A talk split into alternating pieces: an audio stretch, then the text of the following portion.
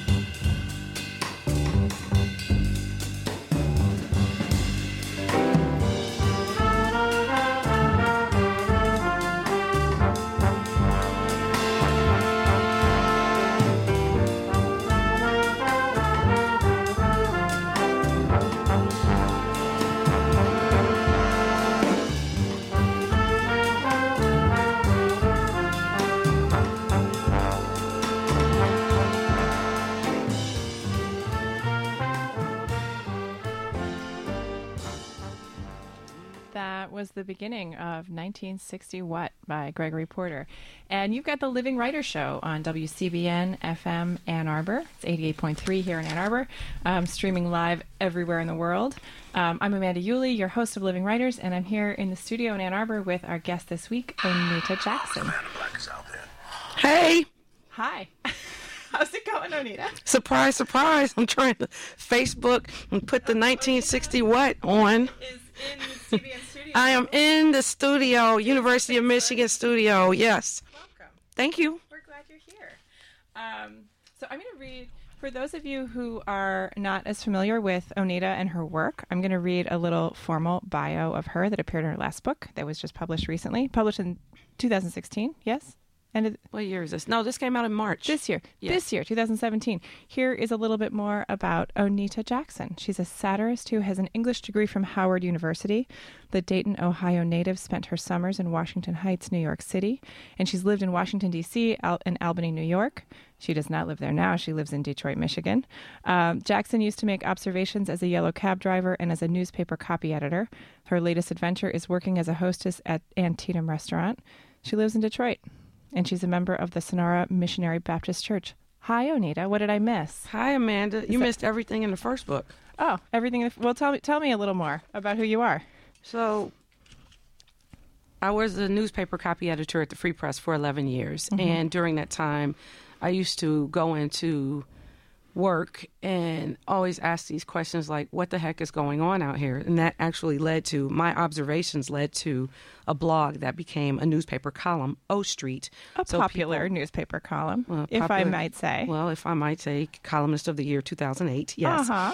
Uh, what's interesting right now is I work at Grey Ghost Restaurant now. When this book was published, I did work at Antietam, still a great restaurant in Detroit. I'm at Grey Ghost now, and still making observations and. and still writing. And still writing, yes. So the c- column received a 2008 Columnist of the Year award. I stopped writing and started driving a cab a few late. Let's see, I stopped writing and then stopped working for the Free Press two years later, Yeah. which was five years ago.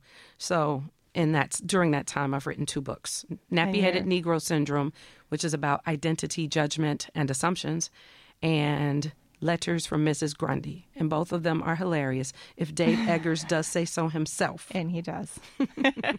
and he does. So writing, Onita, is, has been a big part of your life, certainly in the last few years, and was part of your life at the Free Press, but it's not your only calling, and it's not the only work you've done.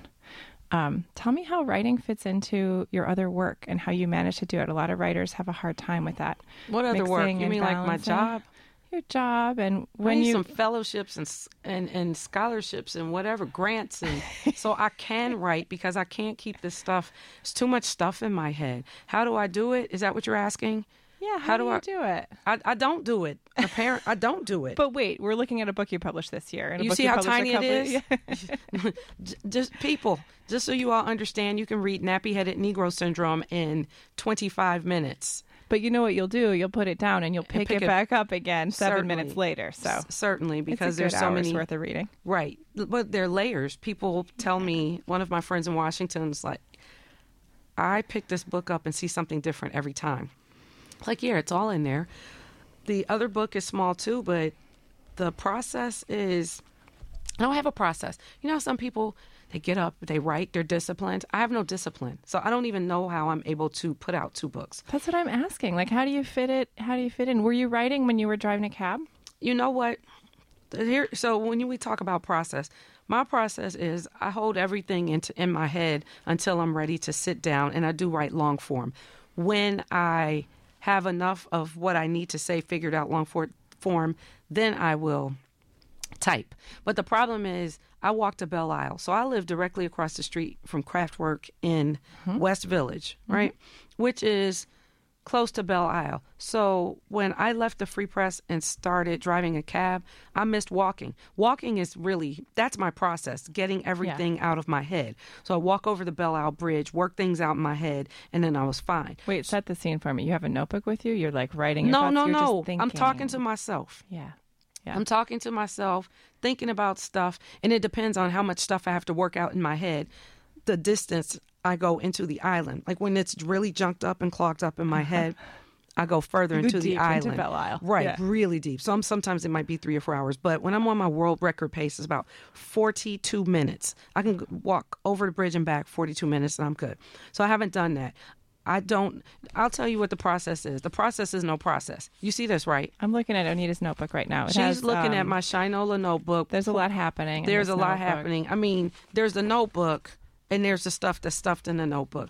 So these are Don't, notes. Don't disorder all those notes on oh my no, no, account. no! I, I, okay. Listen, I know she what's just in dumped here. her notebook out. I dump my notebook out and I'm picking up neatly and placing all this junk back in it. So if there is a process, it's me. The instant inspiration strikes is I need a pen, whatever it is, as you see, I, mm-hmm. I just write. And I write about things that strike me. So I'm a satirist and I write nonfiction. A funny story is a university press editor told me that she wanted to read more of my fiction because these stories in nappy headed Negro syndrome. That's not fiction, right? right. I tell people you don't have to make fecal matter up, okay? Mm. You don't have to make it up. This is real. And I said, this is nonfiction. And she corrected herself like it was a Freudian slip. But no, lady, oh. I, I think she didn't believe that these things happen. For example, in Black People Knit, when I, the first sentences, I said I was a knitter, but that's not what she heard. And you just let that savor. And how can anyone think that? Someone asked me this on another radio program. And I said, because knitters look like me when they show us on the news, on the six o'clock news. I'm glad you knit. You still knit? Yes, I am still a knitter. Good. um, I would like to see your scarves. We were talking about this on the way here. Yes, they were at the Ann Arbor Art Center. Yes, Yes, here you are Ann Many years ago, maybe 12 years ago. Um, so one of the things that I enjoy about the kind of connectivity between these two books, which I've read both of them, is I they kind so. of have. Of course, I have. Um, for me, it uh, they both tell the reader how to behave. Right? Like, do you do you agree with that? Like, well, they're some, etiquette like- books. Yes, Yeah, I, they're I write books. etiquette books. Um, and they're gosh, there's something. It's a nuanced reading. You have to be paying attention, right? right. Mhm. But I think there's something really glorious and almost relieving for the reader to be like, th- I'm being told what to do, and it's just wonderful. It's like it's a wonderful, satisfying part of your books is sort of knowing like how to how to behave from your books. So, like Um, in nappy headed Negro syndrome, then how? Where do you see that? I'm telling you how to behave. I know Oh, you're the wait, wait, interviewer, wait, wait, right? Yeah, I'm the interviewer. I, I, I- have to, I have to look up. I'll, I'll look up an example, and I'll tell you in a minute. Um, but my question for you was about behaving. I wonder if you think that we, uh, some of us, forgot how to behave. No, I know Did we. no, this isn't a thought. It's a knowledge. It's a fact. Then People do not that. know how to behave. Yesterday, I was on the bus. I ride the DDOT bus. Again, that is. I don't have enough notebook paper for writing public transportation in Detroit for the things I see in Detroit. So because I am. Um, I'm not the nicest little person in my when I'm walking around the streets, right? And I see misbehavior. Last evening when I left my job, these ghetto blasters, these people, it's what's interesting about these people who ride around on their bikes is they have these stereos like subwoofers and it's blaring behind them. And so last night I asked these guys, of course they couldn't hear me, but these guys, it's I got off like ten o'clock last night and walking to the bus stop, and here come these guys playing this, you know, Parliament Funkadelic, which I love, but I don't love it for eighty-two blocks. And the guy was walking by, and I said, "Do you take requests?" He just shook his head, no. I know good and well he couldn't hear me. Then two blocks later, here's another gentleman, and he had a contraption. It was a cooler that you would take to Belle Isle, Yes. a cooler, and it had carved out like a stereo and these speakers, and he was blaring some more like 70s soul funk. And these people do this riding through the neighborhoods, like even in my neighborhood, like as if they have no home training. So in the black community, black uh, cultural experience, there is home training, which I did not know. Many white people don't call it home training. I used to knit with these white ladies from Grosse Pointe, Michigan. they taught me how to knit. I'm the only black person there. And one day I was recounting a story and I said something about home training. And all of them were like, What's home training? Oh. And I said, You know, home training. And I was explaining it because it's a double negative. Usually one says, he ain't got no. So it's ain't got no. You know, one Yeah. usually doesn't. training. Right. Yeah. Oh, this person has. It's usually, oh man, he ain't got no home training. It's a deficit. it's not. Yes, yes, usually referred to home as a de- right, Yes. right. And they said, "Oh, you mean life skills?" And I'm like, "It's self-explanatory. Home training, training from home." Yeah. So I think I don't know if grandmothers aren't going to church or children aren't spending time or aren't being taught properly, but these are 50, 60, 70 year olds and just it's like everyone is lost in mind. And what's going on here? And occasionally, it depends on how comfortable I am with a person or a situation. I'll, mm-hmm. I'll bring it out or bring it up or say something silly. Like a gentleman was on the bus playing he was playing something and I asked him if he took requests because he was playing a sad, sad, sad song.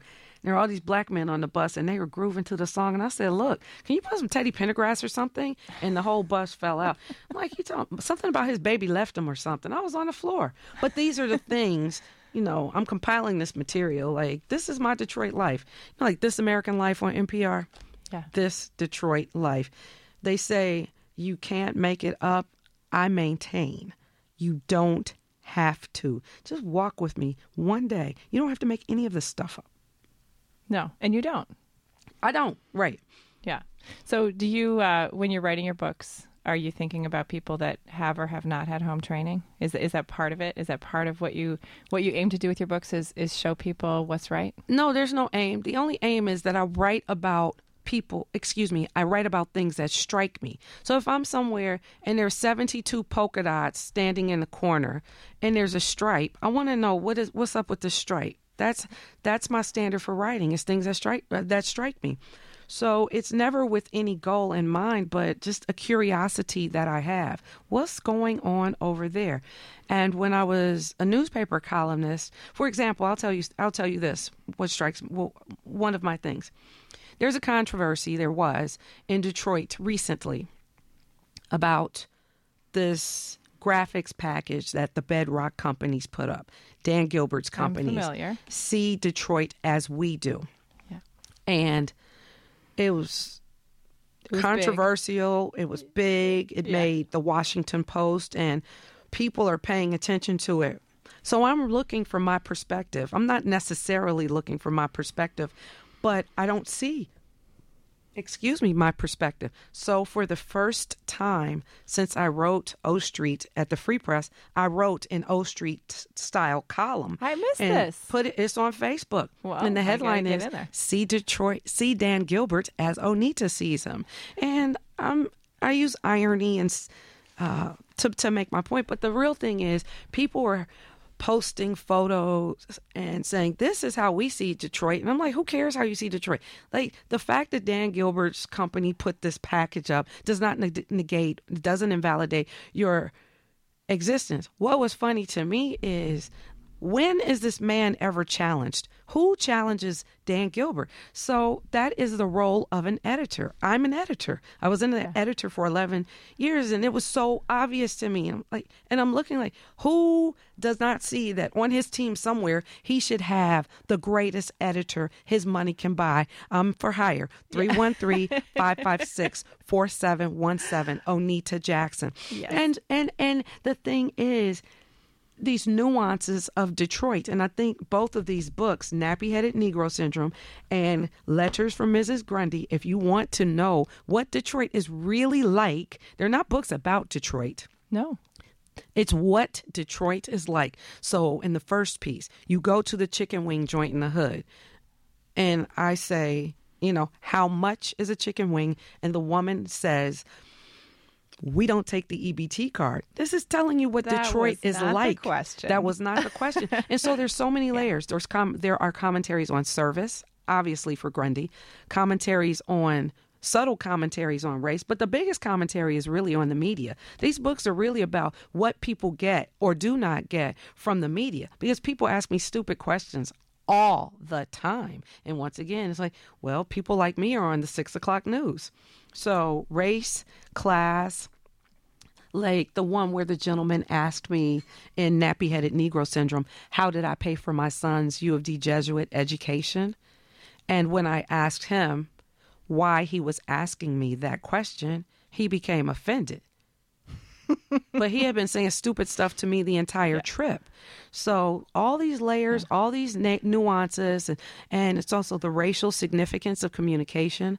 I had a mm-hmm. friend who, and the books are well received. It's just general stuff, right? Anyone can relate to everything if you've been a customer, particularly with nappy headed, excuse me, with, letters, from Mrs. Grundy, right? But then I have a lot of friends, a lot of my white friends try to explain my truth to me or explain why something happened to me in the book the way that it did. And I don't like that. That's when I become, that's when I'm upset. Y'all don't need you to explain my truth to me. the fact is, I was the only black person at this event, and the white woman did not make an assumption. She told me I was late for the event and I don't know her. And then she told me she was waiting for the band to start and I don't play in a band. So my friend's trying to tell me, well, maybe she thought this is the antithesis of thought. You're not thinking. What are you doing? And one of my friends in Maryland said, You didn't tell us, you know, used to write opinion columns. You don't tell us what you think about any of the situations, any of these satires in the book. And I said, Well, I named it Nappy Headed Negro Syndrome. Come on. You tell us. Yeah. Right, I, right. I, I feel like I got it. You yeah, got I it. feel like I came Well, to. you know what people don't get is my hair is straight. And so they don't understand how I have the audacity, the audacity to write a book called Nappy Headed Negro Syndrome. So that's what's that's the the other irony. My mother has very curly hair. My mm-hmm. mother has boing boing curly hair mm-hmm. down her back. And when I was growing up, like my chemically untreated hair is nappy, which is not a bad thing, but some people ascribe some type of pejor- pejorative to the word nappy. It's just a fact. Your hair is wavy, your hair is curly, your hair is straight, my hair is nappy. It doesn't make it bad or good, but once again, with the power of words, you know, the language we use, that you assign the power to the words, I believe. Like, You've done such a remarkable job of reclaiming that power for yourself. And for you think others. so? I, I don't- I don't. I, I don't know. All We're, I know uh, is it's a word, like ghetto. we were having a conversation about the word ghetto yesterday, and I just thought it was hilarious. I can't take it. Well, this is the Living Writers Show on WCBN. I'm FM alive! Ann Arbor. Onita Jackson is alive. Amanda Uhle is alive too. I'm your host for this afternoon. We're going to take a quick music break. Uh, when we get back from uh, this song, Onita will tell us why she chose it. It's going to be Richard Palmer and Every Kind of People. Let's hear it.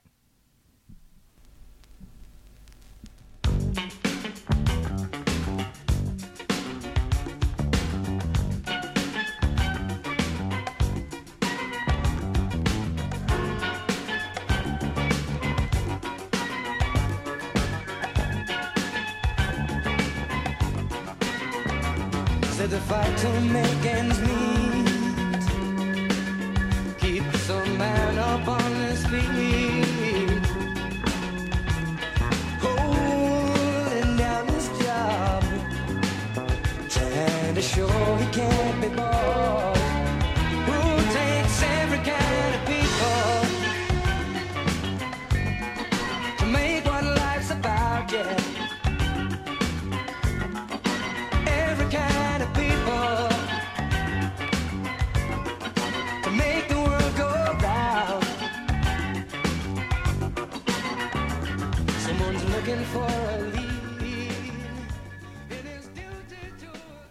That was Richard Palmer with Every Kind of People. Uh, Robert.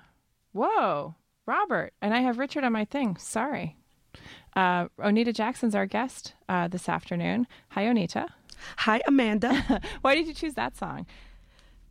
Every kind of people. because my life is every kind of people and living in Detroit is it's wild that there's this idea that there are only black people and white people in Detroit when I go I see East Indian people. I see, I work with the Native American, First Nation gentlemen, Mexicans, Hispanic people every day in Detroit. So it might be 83% African American, which is a statistic I'm quoting from Detroit Mayor Mike Duggan. But it takes every kind of skin color, if you will, every kind of class of people, every demographic, all of us together understanding who one another are is that correctly who we are. So it just i chose that song because we all are in it together you know wherever where if you live in palmer woods in detroit if you live in ann arbor right?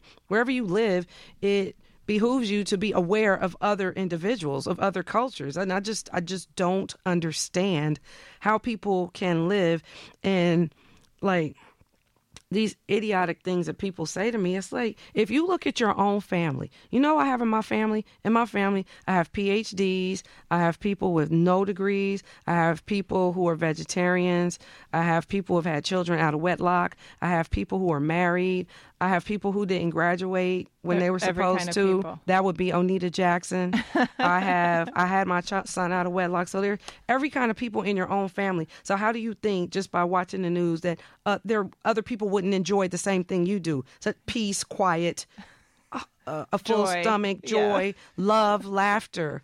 Oh, I didn't Books. know. Oh, I didn't know black people. Well, you sound stupid.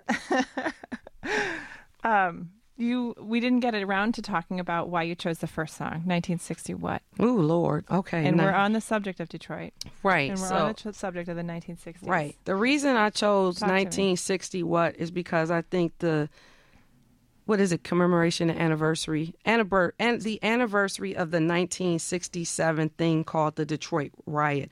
It's hilarious to me and I don't mean hilarious funny, but everyone this looking back to look forward. People are talking about what happened in 1967, but they're not talking about what happens in 2017. 2017.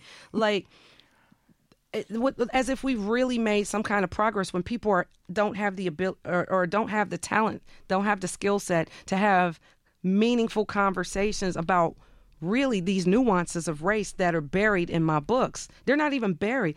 Someone I know uh, had a friend who came into the restaurant where I work, right?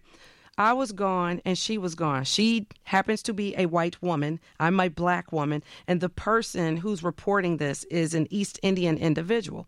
So the per- the bartender who happens to be my son's former classmate at U of D Jesuit.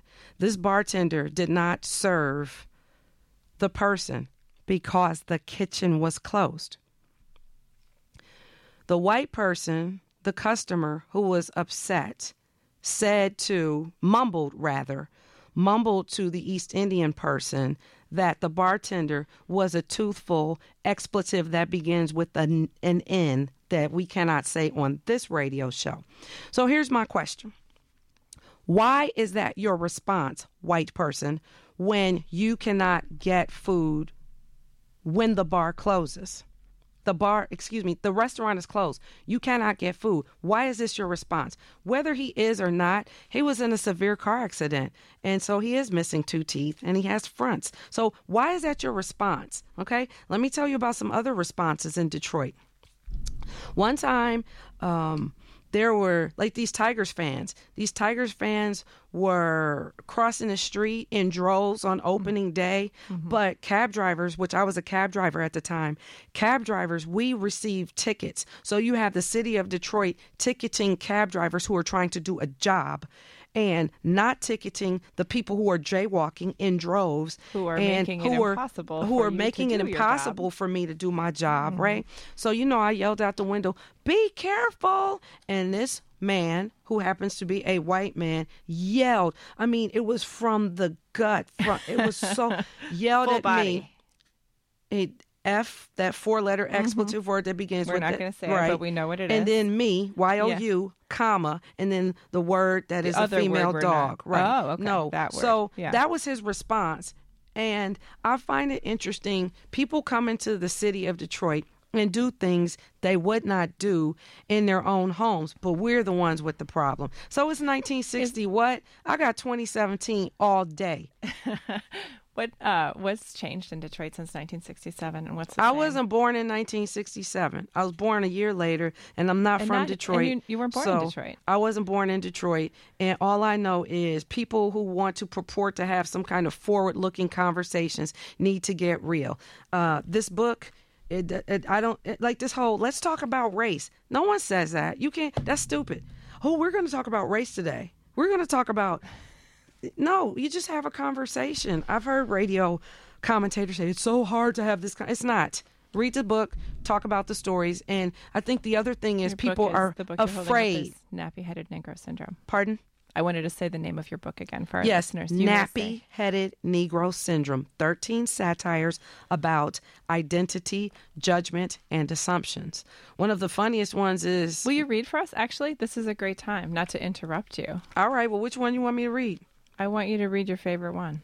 I don't know. Oh well, that would kind of be the MF with the shoes. So I don't want to read that one. yeah, I don't. that I'm might going to not be a read. You know what? one. I'm going to read the one where the white woman thinks I am the talent. Yes, I will read that. How about that?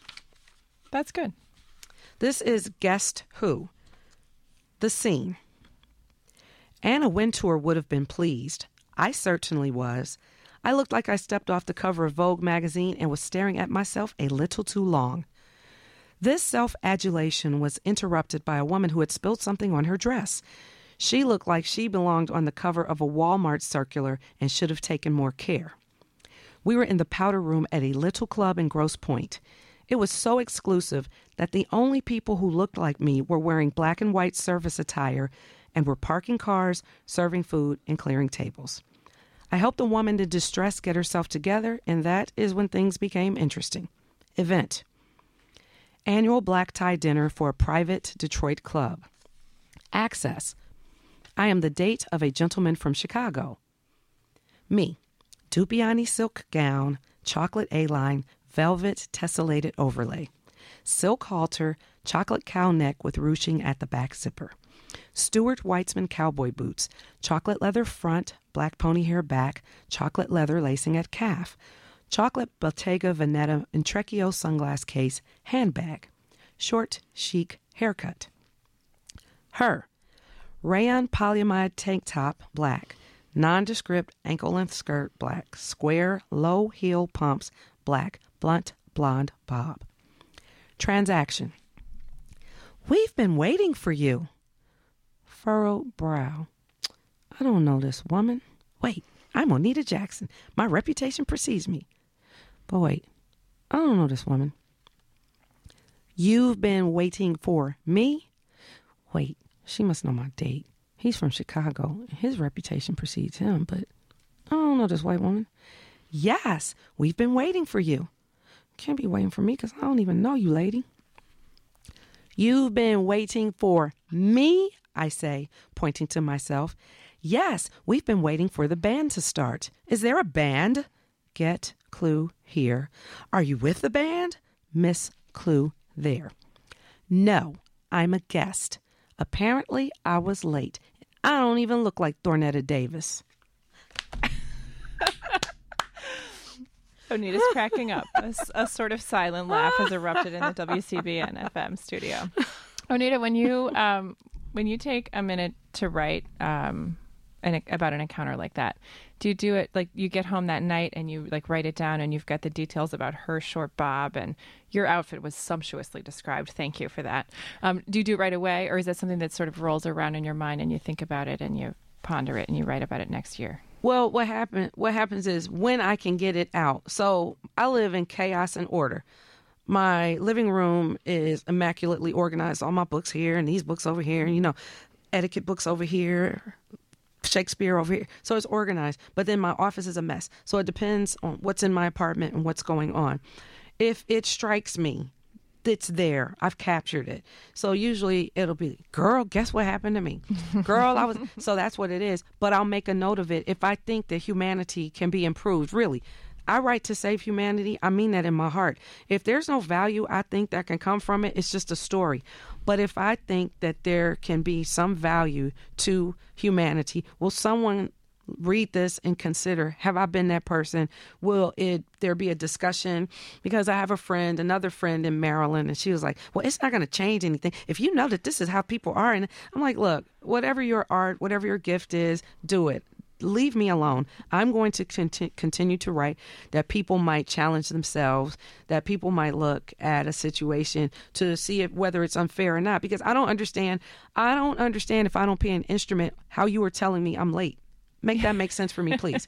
and so the test, if you will, the litmus test with this book, with every piece, is tell me why you thought this. So with the first Yeah. piece, assumptions. hmm The first piece with tell me why you told me you don't take the EBT card. And see the person if they're honest or they're not usually going to say, "Well, I thought, you know, you once again that's the ant- antithesis of thought." So this gentleman, the MF with the shoes, the second piece, when I asked the gentleman, so I'm the fare. I'm I'm I'm driving this gentleman to the airport. He had lovely shoes on, and I simply asked him what shoes he was wearing, and he told me they were very expensive. So I couldn't. That wasn't the No, so no, so this one. The other thing is with the craft of writing. I have an English degree, and I studied poetry under the baddest professor, the baddest poetry professor in the country. That's Jon J O N Woodson, who just released a book about Ralph Ellison. So Dr. Woodson,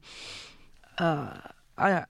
What, what about Dr. Woodson? Oh, Dr. Woodson taught me poetry, and then my my editor Alex Cruden. So I still have a standard okay, so there's that one thing. Okay, this strikes me, but there's still the craft of my beautiful writing. How do you, how does it come out? Right. That's It, well, the thing is, so for example, this MF with the shoes, it took forever. I couldn't get it right because just telling the story didn't have the.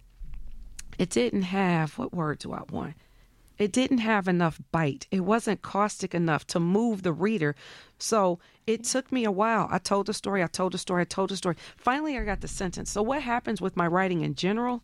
I need the first sentence. So, I'm writing first sentences in my head. And I've done on a your great. walks. Yes, I've done a great first sentences lecture. When I get the first sentence, then it's over. I have Yeah. the beginning and the end. There so with is. this first sentence, which I think is beautiful, I'll read the whole piece. May I? You may. Okay, this is the the MF with the shoes, and the, this whole first sentence, all ninety thousand words of it, is me calling this man an MF because I just couldn't figure out how to do it and make the point. Right. The question. This is page eighteen. If you have the book. The question was merely of onomastics, yet the prescient one deigned to answer, communicating to me in so so certain terms that I was not now in a position to ask about, nor had I been invited to make observations of such esoteric matter. It was his shoes, very nice shoes. What kind were they? 100% certified Cala stamp here very expensive. Very expensive shoes. Shoes so expensive, have no name. Name drop. Gucci, Ferragamo, Yves Saint Laurent. Shoes so expensive, my mirrored closet. Oh, then you can afford these. Ladies and gentlemen, we have arrived. Detroit cab driver with Washington, D.C. big shot. Shoe name get, I forgot. Airport, please. And so that had all the anger I was trying to Yeah. express when I told it that way. Because the idea, if you pay attention to the words, it says we're not now in a position. So I'm in an inferior position as his driver. You understand? But we achieved parity once he found out I have the same kind of shoes you do. Yeah. Yeah. So you, when you're writing these books, I know you're writing for for everyone, for every kind of people. I'm not. you- My audience is me. I don't write for everyone. I sit down when I think it's Uh-huh. cool, I'm done. That's the only audience I write for is me. but you're speaking to, in the way I read it, Mhm. I think you're speaking to white people. You're speaking to the people that uh, make assumptions that you're the band, or you're speaking to the guy with the shoes, and you're speaking to those people. But I feel like you're also speaking um, to the other side of those interactions. Do you feel like you're you're, What you're do you mean? So look, there are two pieces. I mean, this isn't just white people. I mean, these are black people transgressions. But it really, I'm speaking to the media. You know, stop doing what you do. Address them. Uh, uh, uh, you know, pay attention to other stuff because a lot of these assumptions people have is not because they interact daily with different types of people. It's because they watch television. You know, they read the newspapers that I used to work at. I mean, Yeah. this is how people come to conclusions. You used to see these people. So no, I'm not writing to white. I'm not writing. I'm writing to me. That people receive it all over the country and the world. You know, I have a few books outside the United States. That says to me, I'm just writing stories. I'm a storyteller. And there's this little black girl at the movie theater. You know, I asked her for two tickets to the movie. And she says, That's an Indian movie. Okay, well, just because you, I didn't ask you for a movie review, I asked you to do your job. And see, that there again is the commentary on service. So there's service and culture. So apparently, all the people at the movie were East Indians, which I was taking my friends, Proga and Neha and Rahul, I was taking them to the movie. But I asked Paulette, I said, hey, I'm taking them to the movie. I don't want to drive back to Detroit in the snow. Do you want to hang out with Proga and and go see this movie? We didn't care what kind of movie it was. A movie. Yeah. So I dropped off my fare, my friends, and then Paulette and I parked. So when Paulette and I get there, you know, you got a question. we're a different kind of people. And I know I just the question was, may I have two tickets to this movie? And all she was supposed to say, thanks, enjoy your show. But no, she Here's has to price, be here's right. She has to uh, be. we go. What were they called? El, Leonard and those two guys Leonard with the Ma- thumbs. Ebert Siskel. Siskel and Right. Ebert on you. Yeah. Right, so she had to go be a movie reviewer, and it's like I didn't ask you for a movie review. But see, if she were doing her job, listening, right, then I would have got I wouldn't have a story. So that's the cool thing. Uh, It's more material for me. All More- these situations, more more material. Yes, more material for me. We've got the Living Writer Show on WCBN FM Ann Arbor. We're going to take a short music break and hear Simply Irresistible. Um, short bit of that, and then we'll come back. Let's talk more customer service. Okay. You want to do that? When, When Certainly. you come back? Okay. Mhm. Let's do that.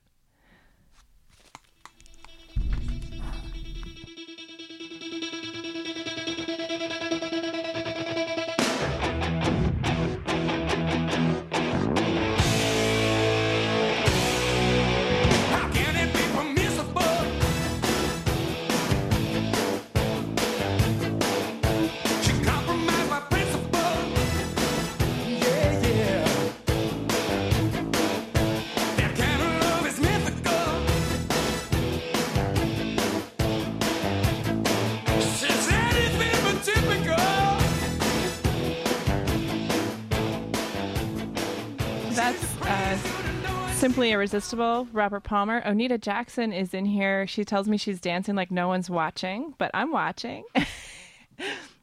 and it's a Living Writer Show on WCBN FM Ann Arbor.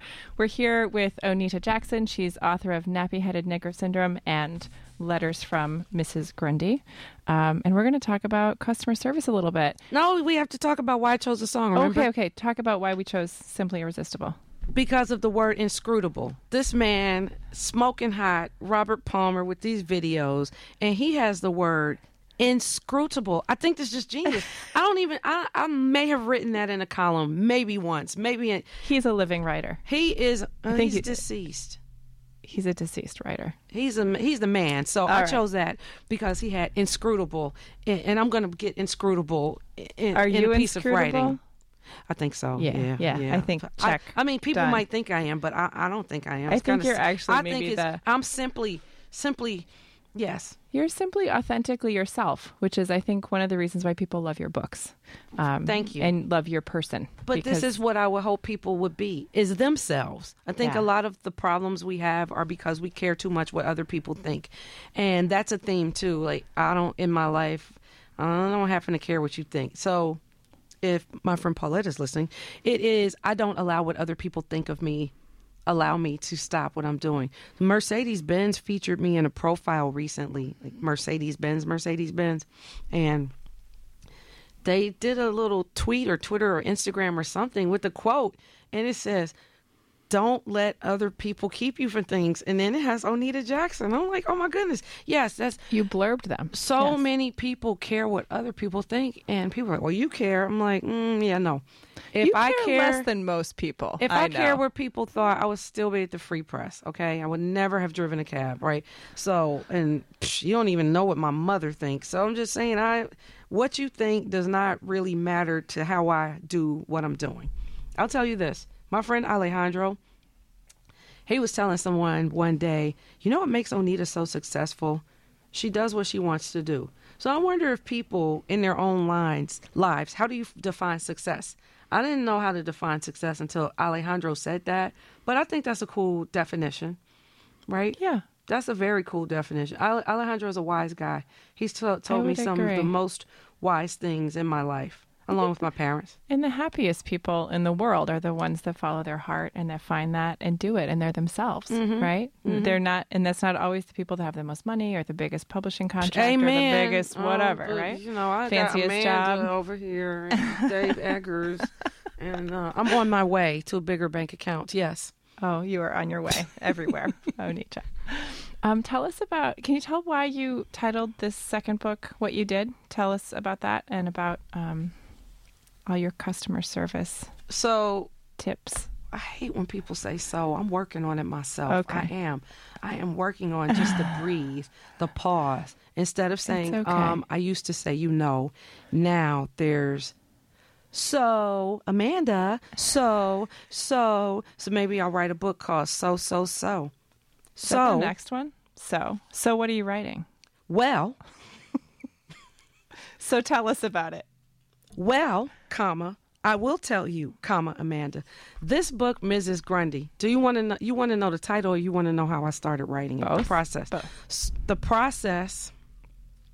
It wasn't a process. It was there was a problem. Something struck me, and I went home and wrote for a day.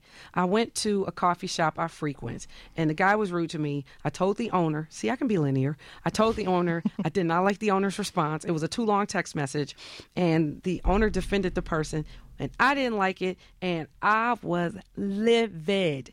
I was infuriated, incensed, ticked off, and I went home, and I wrote the shop owner a letter, a real letter, on my nice, nice, nice stationery. Mm-hmm. It was pretty, and I have pretty handwriting.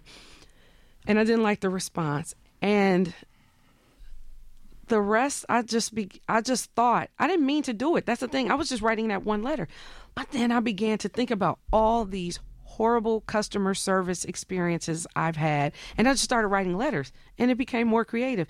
And the formula, dear so and so, your service was inferior and I'm here to tell you why. That was the formula, but you can't say, Dear Amanda, I didn't like what the book from 826 signed Onita. You can't do that every single letter. So I had to become creative and that's how it came out. And my head was about to explode. I wrote this book in a day and a half. And then I added many more letters, maybe mm-hmm. another 60 or 70 pieces once I thought I was finished. Because more customers back customer service It experiences it doesn't it doesn't. And the thing about this is someone should be paying attention which is what I do for a living right? Someone should be paying attention. And I think part of this is people don't accept customer c- criticism well. People are not honest with themselves. They don't receive feedback or criticism well, especially in 2017 to make things better. And I've worked in some environments recently where it's only to help you improve, right? And my ink pen is harsher than I am in public. I, I, I have a lot of patience, but then when I'm I lose the patience, it's it's not nice. So part of what informs this book is think about the sentiment in that movie, Five Easy Pieces, with Jack Nicholson. Do you know that movie? Do you know I the do not. scene? So But tell us. in Five Easy Pieces, Jack, which is from 1970. This movie is 47 years old. And Jack Nicholson is asking for what he wants at the restaurant. And what I've learned or found in Detroit and many other places, people can tell you how many ways to get to the center of the negative lollipop, all right? they won't they'll tell you oh well we can't do that and i can't do this and we shouldn't and it's the negative language there's e- even with positive things like i was reading some notes recently and everything was don't do this can't do that don't do this and it's like find a way that's just negative right so jack nicholson wants what he wants and the waitress is telling him how many ways he can't get what he wants. And so he, you know, ends up shoving the food in her face. It's hilarious. That's a classic scene. And that's not good behavior either. But you know, Well, every now and go again. there. Well, I went off on somebody yesterday, but Yeah. yeah. I lose my grace. But the whole point is he had to tell, he finally tells her how, he has to tell her how to think, right? Mm-hmm. I'll have a chicken salad sandwich with whatever. And he, he wanted some toast. And she said they don't have any toast. So he said do you make sandwiches? Okay look i want a chicken salad sandwich. Hold the butter hold the lettuce hold the tomato hold the mayo hold this. Now you haven't broken any rules. And then she gets upset because he's more cre- a more creative thinker than she. And, and and the whole thing is look give me what i want especially if you're paying money. If you're paying money, the people should get what they want. And I don't subscribe to the customer is always right. Okay, forget the customer. It's not personal. And I think too many people take things personally in service. And the other thing is, I've been in service most of my life. I worked at a newspaper 11 years. Journalism was not my life. Most of my life has been in service, some kind of service, some kind of way. um, and why is the book called Letters from Mrs. Grundy? It is called because I'm not a nice person. I'm not a nice person. Mrs. Grundy, I have a word a day calendar. And one of the words I learned, I love words. Yeah, Inscrutable. me too. You're- Inscrutable. It's yeah. Right? uh, what what did I get in here? Did I what, I got some good words in here, I think. Did I get pusillanimous in here? Oh, nasal detritus. There it is on page 107. I got detritus in here. I mean, I write simply, but when I can get a good word, a good verb in, I use it. So in March, not in, but on March 26, 2001, and this word came up again a few, la- few, years later. The word, the page a day word was Mrs. Grundy, one marked by prudish conventionality and personal conduct. The sentence, Bob is a regular Mrs. Grundy, said Harriet, and you'll never have any fun if you waste too much time worrying about what he thinks is proper. And then the, the usage note on the back, what would Mrs. Grundy say? Dame Ashfield, a character in Thomas Morton's 1798 play Speed the Plow, was forever asking that question and constantly worried about invoking the sneering condemnation of her prudish neighbor, Mrs. Grundy. Although that tyrant of social opinion, Onita Jackson, never actually appeared on stage during the play, Mrs. Grundy's critical attitude, or fear of it, exerted a significant influence on the actions of other characters and untimely on our language.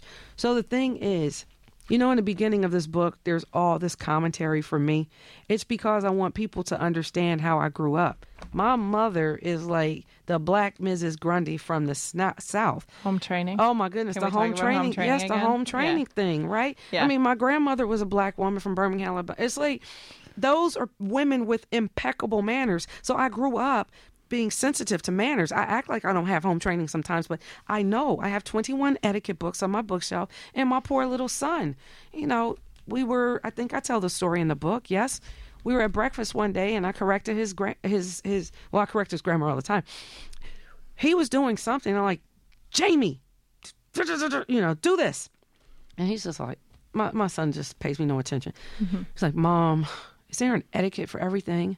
And I took him by his elbow and I went over to the bookshelf because I'm stupid. And I read every name of every etiquette book, all 21, on the bookshelf. And I looked at him and I said, Is that a real question? See, that's what I ask people when I think they're asking stupid questions. Yeah. Is that a real question? Your books, your etiquette books, if we can call them that, and I struggle. They Sometimes call- are. They're a little bit memoir, a little bit nonfiction, a little bit instruction, but they're etiquette books. But here's what I like about them, and what I have a hard time with about other etiquette books. Other ones really tell you what's proper and what's right. And when I read your books, I feel like I am learning about listening.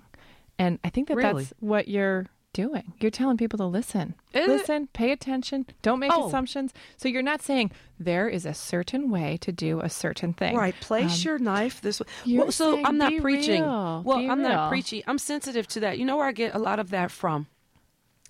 William Zinsser's book on writing well. There's a chapter in there. If you see my book, poor little book. Once again, Alejandro told me to buy that book in like 1999 or 95. But William Zinsser talk talks about polished writing and uh, letting people come to conclusions on their own. So I try to show in my books, and when it's interesting to hear feedback on my books, I don't know I'm mm-hmm. doing this stuff. I mean, I guess I am doing it, but to hear how people analyze the book is mm-hmm. interesting. So yes, I am saying that. You're reminding Pay us to listen. right, and be considerate and empathetic and care for one another. Yeah, but the really nice thing about your books is it doesn't say be empathetic, care for one another. You show it um, Oh, in thank every you. way. Thank you. Um, we are nearing the end of our time, so I think we have to hear some Marvin Gaye for a moment. Does that sound like the right thing? Living Writer Show, WCBN FM Ann Arbor. Let's hear what's going on. Brother, what's up? This is a groovy party, man. Yeah, I can dig it. Stop right on.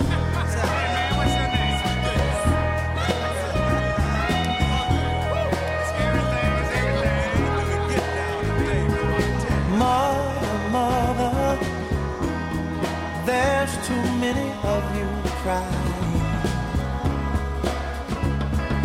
Brother, brother, brother, there's far too many of you. You know we've got to find a way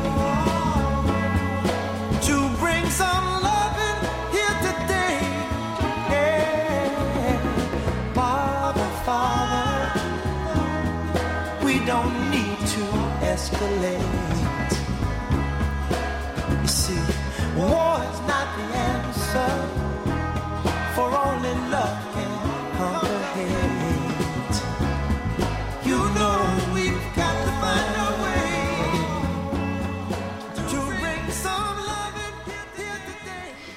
That was Marvin Gaye, and I'm Amanda Uhle with the Living Writers Show here on WCBN FM Ann Arbor. Our guest this week is Onita Jackson, um, who chose that song and who is a writer and a living writer and many other things. Um, Onita, tell me about where writing kind of fits into your life. You've done other things in your professional life other than write, and I want to know where is writing a stop off along the way to something else for you? No, big dummy. I just figured it out. Big dummy, me. I'm calling talking- myself a big dummy. a big no, dummy? oh, need a big dummy. Big dummy. I used to refer to myself in the third person as Uh-huh. a joke, as Onita Big Onita Big Mouth. But sometimes I would call myself Onita Big Dummy. My problem is. I I can admit and acknowledge when I make mistakes in general. I don't know why I'm telling you that, but You're rare. But but That's but well, well, I made a really huge. Uh, I did. I screwed. Can you? I, I messed up badly last year, and the cool thing was when I, you know, got over myself and attempted to apologize to the person. She was gracious and just kind of like was like. Okay, whatever. We're on to the next topic, and I've done that very thing in my life too, right? Forgive people, forgive people, and move on. So I want to talk about the song too, but you asked me, is it a stop?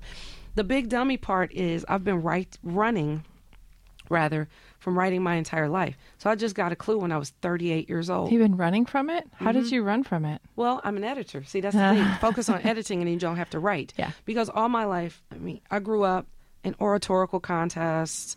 I used to write my little fingers off when I was young. I wrote really well, but it's hard. I don't like to do it. So I would always make up this Writing's I hate hard. writing. No, I just oh, I hate writing. Oh, I hate writing. I, I hate writing. So editing someone else's work and making it beautiful was better. And that's what I love to do. So I have the skill set for both. So I'm schizo. It's really messed up in my head. you should see me edit a piece. So no, it's not a stop. It it, it, it is my life. Writing is my life. I have to write. And when I don't write with like if you look at my apartment, like when my boyfriend comes in my apartment, he if he he'll like, oh, what's going what's going on in your head? You're he writing. Knows it's serious. no, I'm not writing. I'm not writing. That's when my apartment. So and so I, I don't function well. So I'm not functioning well, even though I function. But right now I'm not doing too well. But it's not a stop. I'm going to do other things. I always do other things because I have lots of skills have and a lot to talents. do. Yes, but I'm still I'm always going to write because I just I think everyone is stupid. And it's like um, that even me, but everyone's stupid, and there's always something material from that. Yeah. Oh, yeah. Always. You're not going to run out of material. no Real life stuff. So with You- what? what um, go ahead. Well, I wanted to talk about um, the fact that you uh, came to Detroit in your adulthood. Sometime I can't remember when you've told me, but um, tell me about um, coming to Detroit, and then can you talk about how your books relate to the city? Like I, I, I read your books and I wonder, is this a Detroit book? Is this an everywhere etiquette book? We have to finish with an- Marvin Gaye. What's going on? So what? What? What about how I came to the city? As a question. When did you come to the city? And, and 2001. I moved here from Washington D.C. to be a newspaper editor. and you're a Detroiter. I am a Detroiter. Oh, don't get me started on the word "from." See, this is what this We don't have time 1961 for your T-shirt that Oh, you're wearing right now. But it's the body of what. from. But but the from is inspiring the 1961, 1960 what. This body of work I'm beginning is really about this word from. When you ask people in Detroit where they're from, this is a difficult question for a lot of people to answer. Yes, it's fraught with uh, judgment, assumptions. Like I, when I ask people where they're from, okay, I'm from Madrid. I'm from Barcelona. I'm from the East Side. I'm from Seven Mile. I'm from New York. I'm from St. Louis. I'm from Sao Paulo. Um, well, I well, we're from here. So this happened the other day. That's the beginning of this 1960 what? We're from here. I'm like, where's here? Well, you know, we're from here. I'm like, we're from the suburbs. Oh, well, well, uh, Grosse Pointe, Farmington, Grosse Ile, Bloomfield. There Why are a lot of such a- suburbs because of this 1967 stuff and this white flight. So people might have been born in Detroit, but how to answer that question is 27 in 2017 is interesting. I'm telling you, man, I have fun playing with people asking them that question. the, the discomfort remains Oh, around that so suburbs and much Detroit. discomfort, and this this writing I'm doing, you could just tell wh- it, it's Detroit centric, but it's really about just life and humanity. These stories, everyone can relate to this customer service, but they're once again all those layers. So what you tell people about the books is they're books written by a woman, a bit written by a Detroiter. And I always tell people if you want to know what Detroit is like, read my books because there's a lot of paying attention in these books that people don't necessarily get. And remember, I'm writing from the perspective as a former newspaper columnist, a former newspaper editor, a person who rides the bus, a person who used to drive a cab, a person who used to take a cab to the free press. So, a person who was born in Dayton, Ohio, spent her summers in New York City, moved here from Washington, D.C. My family's from Alabama. So there's so many a perspectives. person who's worked in customer service. I've worked in customer service. Uh-huh. I've worked on Wall Street, right? I've what swept floors before. I've done a lot of stuff. So it's just not one perspective I'm offering. I think it's a human perspective, right? I think so. Mm-hmm. Um, Onita, tell us um, quickly because we only have a couple minutes. Tell Oh, I'm an editor. I can be quick. okay. Edit yourself and tell us what you're writing right now and what you're reading right now. I'm writing 1960 what? I don't know what types. Some are poems, some are stories, some are one sentence commentaries. It's about from. about the the well the preposterous idea that we have overcome so much we have made so much progress when people are unafraid to acknowledge this i won't even say dual existence but when people are unafraid when people are afraid to uh, not when people are afraid to acknowledge other people's truths there we are I can't wait to read it. What are you reading right now?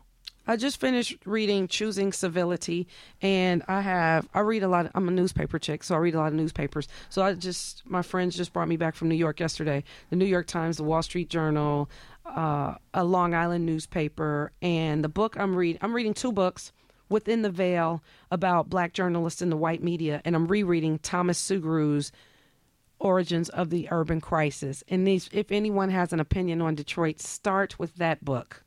Say the title again.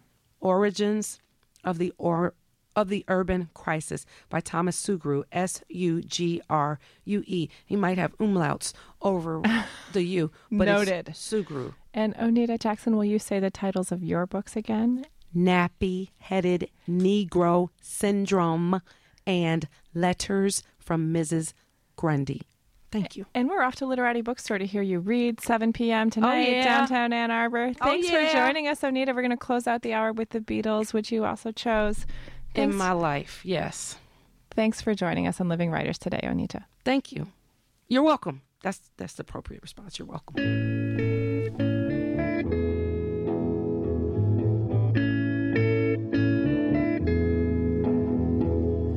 There